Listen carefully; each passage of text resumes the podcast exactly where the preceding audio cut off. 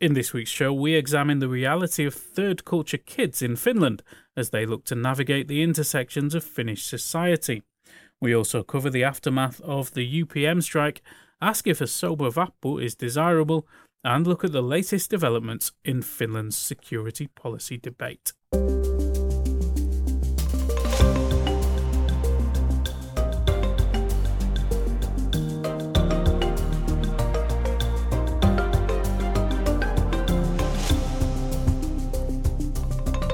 And welcome to All Points North, the podcast that's Finnish but speaks English. I'm Egan Richardson. And I'm Zena Iovino. What have you been up to this week, Zena?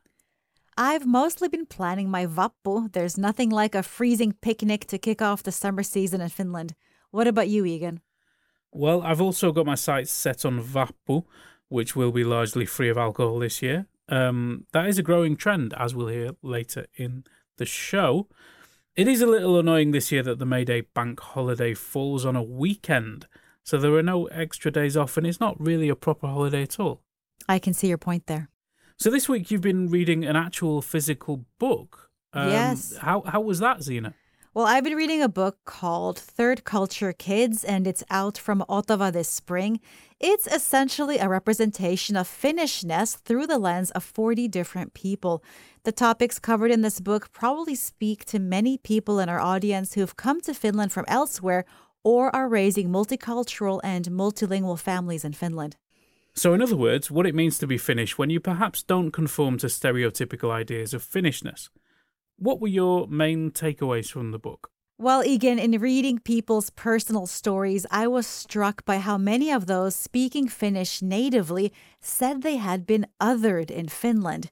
Here's Mona Eid, one of the authors of Third Culture Kids. I think it's by the appearance. Many of us who, by appearance, don't look Finnish because the Finnishness is a very narrow concept generally.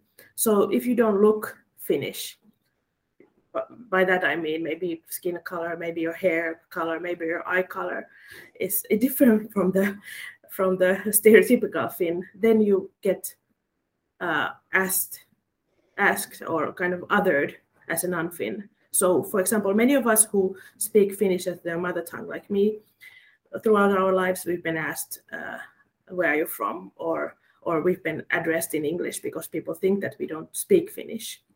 So, I think that somehow highlights that there's a concept in people's minds that what Finns look like, and it's very narrow.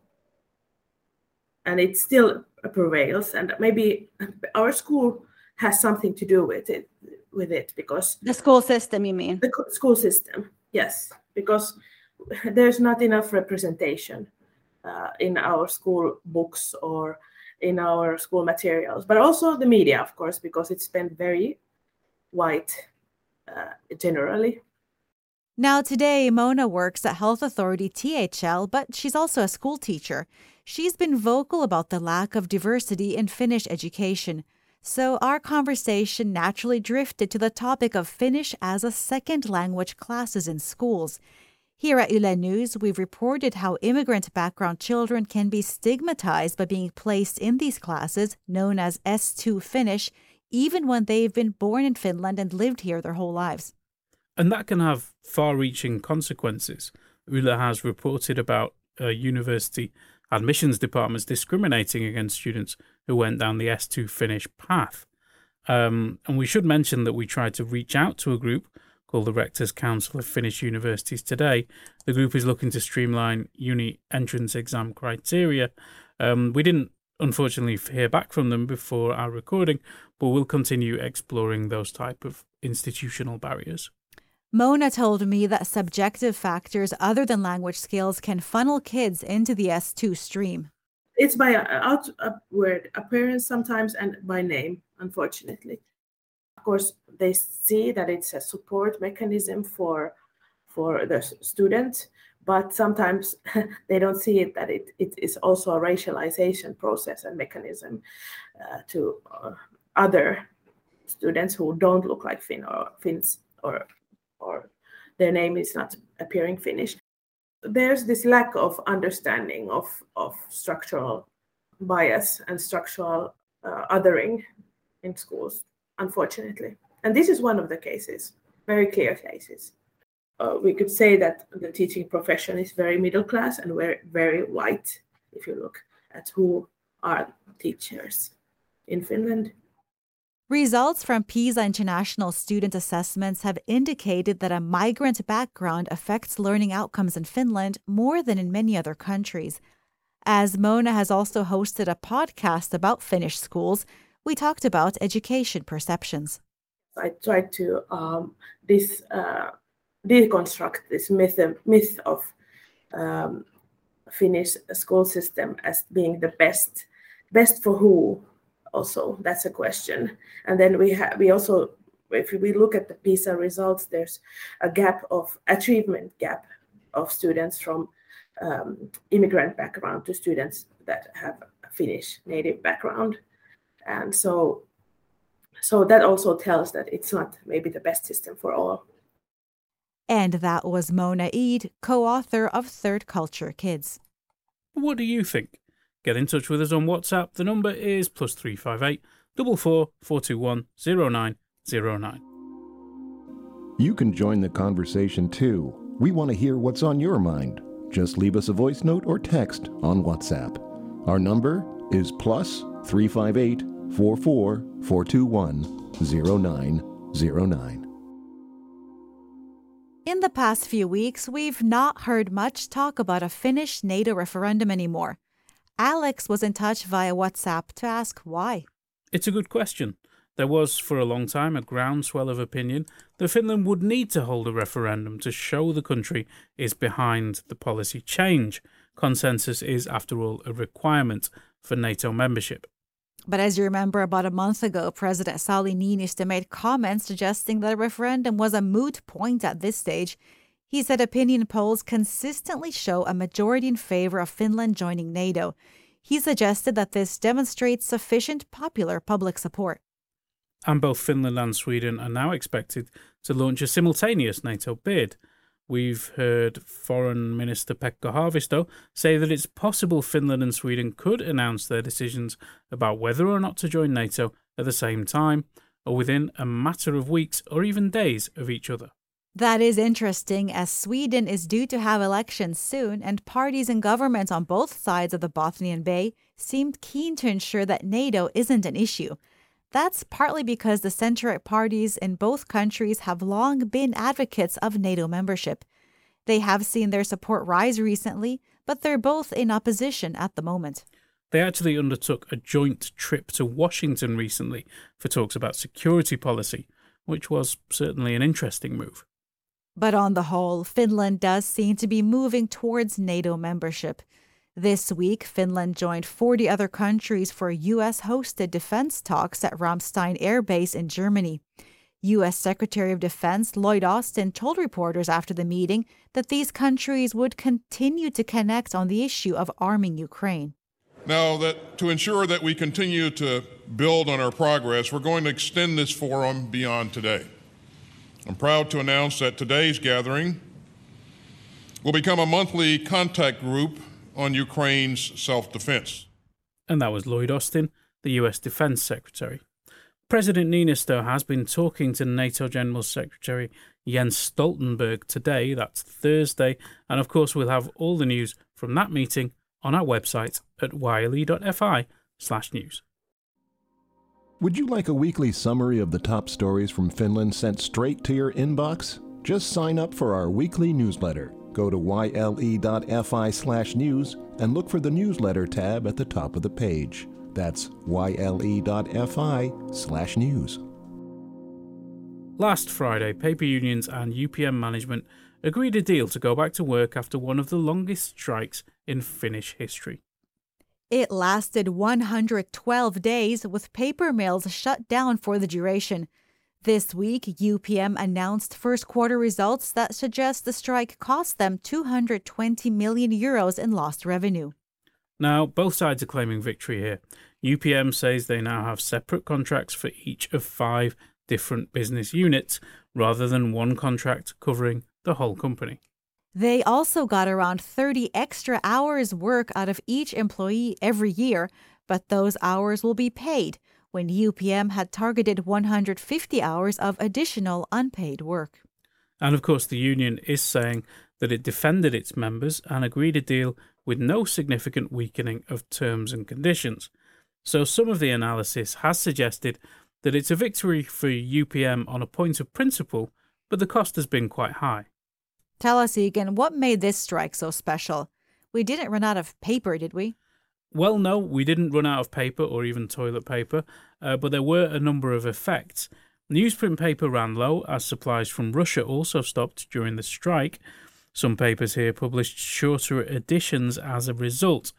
But one of the plants that shut down, Raflatac in Tampere, has a near monopoly on the production of products used in self adhesive labels in Europe. And I can see your face light up with excitement at that. Um, but the, these, it might sound boring, but this is extremely important because these are labels used on basically every type of food or pharmaceutical product. And if you don't have a label, you can't sell that product. And even in online shopping, as people move towards that, before you might buy a pair of jeans and it wouldn't have any labels on. Now you need an address label on it because you've ordered it online. And those labels were running out. So it sounds like supply was drying up overnight. Yeah, there was very little labeling companies could do. So I spoke to Will Parker, who's an expert on the labeling industry and a member of the European Lobby Group for Label Companies, about how they reacted. The cumulative effect in the marketplace was absolutely gigantic. And we started as FINAT, the European Label Association, warning that this was going to have um, a very large effect as soon as we started to realize that these, these conversations weren't as per the norm. There was a fundamental attempt to change the structure of the collective agreement in, in a much greater scope than we'd ever seen before. We didn't understand whether that meant this was going to be a one month strike, a two month strike, a three month. I don't think anybody thought it was going to last the length of time it's lasted. And over time, this had a broader effect. There were questions in Parliament in the UK because of issues in the food supply chain caused by this dispute in Finland. So maybe there were no winners in the strike if the customer base for UPM has been this badly affected. Maybe so. Parker said that people in his industry were unhappy with the way the company handled the process. Well, if you were going to make this decision and you, you had a reasonable suspicion that it was going to be a protracted negotiation, surely the, the appropriate plan to make should have included a build-up of stock, a stretch of working capital that allows mitigation so that it doesn't affect your customer, so that it doesn't affect the consumer. Whilst you have this discussion, clearly um, this level of, uh, of negotiation was going to take longer. And I think fundamentally that the, the industry is annoyed and dismayed and disheartened that after two to three years of successive price increases, and I'll come to that in a moment if you don't mind, there was very little, or, or there is at least the appearance that there was very little mitigation planning done by UPM to reduce the impact on the customer. Couple that with the lack of communication to the customer, there was a huge degree of anger and frustration that the customer didn't matter in this arrangement. We did ask UPM for comment on this story, but they did not get back to us before recording. You'd think UPM might lose market share now, but that's unlikely to happen, isn't it? They have a monopoly. Yes, uh, however angry companies might be, they will probably have to buy from UPM in the future too but they are looking for alternatives and will try to protect themselves in case there's disruption in the future. It seems like some trust was lost, and it will take a lot of work to win it back. Vappu, Finland's spring festival, is taking place this weekend. The mix of carnival atmosphere and strong drink tends to keep police busy, dealing with disorderly partiers, drunken drivers, and injuries. Yes, anybody who's been out and about in Finnish cities on May Day Eve in particular will be familiar with how binge drinking typically fuels this holiday. Over the years, we've reported that traditional Finnish drinking culture involves consuming large amounts of alcohol and quickly. However, total consumption has been in decline for the past 15 years. There are signs that excessive drinking here is declining, especially among young people. Today, Finland is home to lots of people looking to enjoy their evenings without alcohol. Not many years ago, sober parties would have been completely unheard of in Finland. Our reporter Veronica Kontopoulou asked Pia Mäkelä, an alcohol expert at the Finnish Institute for Health and Welfare THL, about the beginnings of a cultural change. It's not actually just a Finnish phenomenon. Um, it's something that's happening um, in very many countries across the world. And uh, in all these countries, the alcohol researchers are um, have the uh, big puzzle of why are the young not drinking anymore, or, you know, uh, what does what's the central point that uh, or factor that explains this change, and and there is no uh, straightforward and clear answer that, that it's this is uh, what explains it. Um, there are uh, various uh, different explanations, and it's just that the culture um, is changing for various reasons. Do you think that the government, government policies have had an impact? So I think that when alcohol prices go up and people want to buy less or are forced to buy, some are forced to buy less, um, I think it creates kind of like wiggle room for the culture to change. Say that if if it's uh, too expensive to go to a bar, um, then perhaps people go more often to uh, cafeterias and cafeterias flourish, and then or or they meet in a gym rather than in a bar or so first comes the economy and then the cultural shift kind of follows after as a side effect yeah. yes i think that seems to be the case in finland in uh, after 2008 to me that's an explanation that makes sense because uh, there's no uh, denying the strong impact of the economy. But I, I do not want to see that as the only explanation. I, I do think that there has been cultural change. And that was our reporter, Veronica Kontopoulou, talking to THL alcohol expert Pia Mäkelä. Is it that surprising? Finnish alcohol laws are among the strictest in Europe, after all. Shops can't sell alcohol after 9 pm, and anything over 5.5% has to be bought from Alko. You know, just this month, THL came out saying that it still heavily favors maintaining Finland's state alcohol monopoly system. Uh, the organization said the policy decreased consumption and the adverse effects of heavy drinking. In 2020, alcohol directly contributed to some 2,200 deaths in Finland.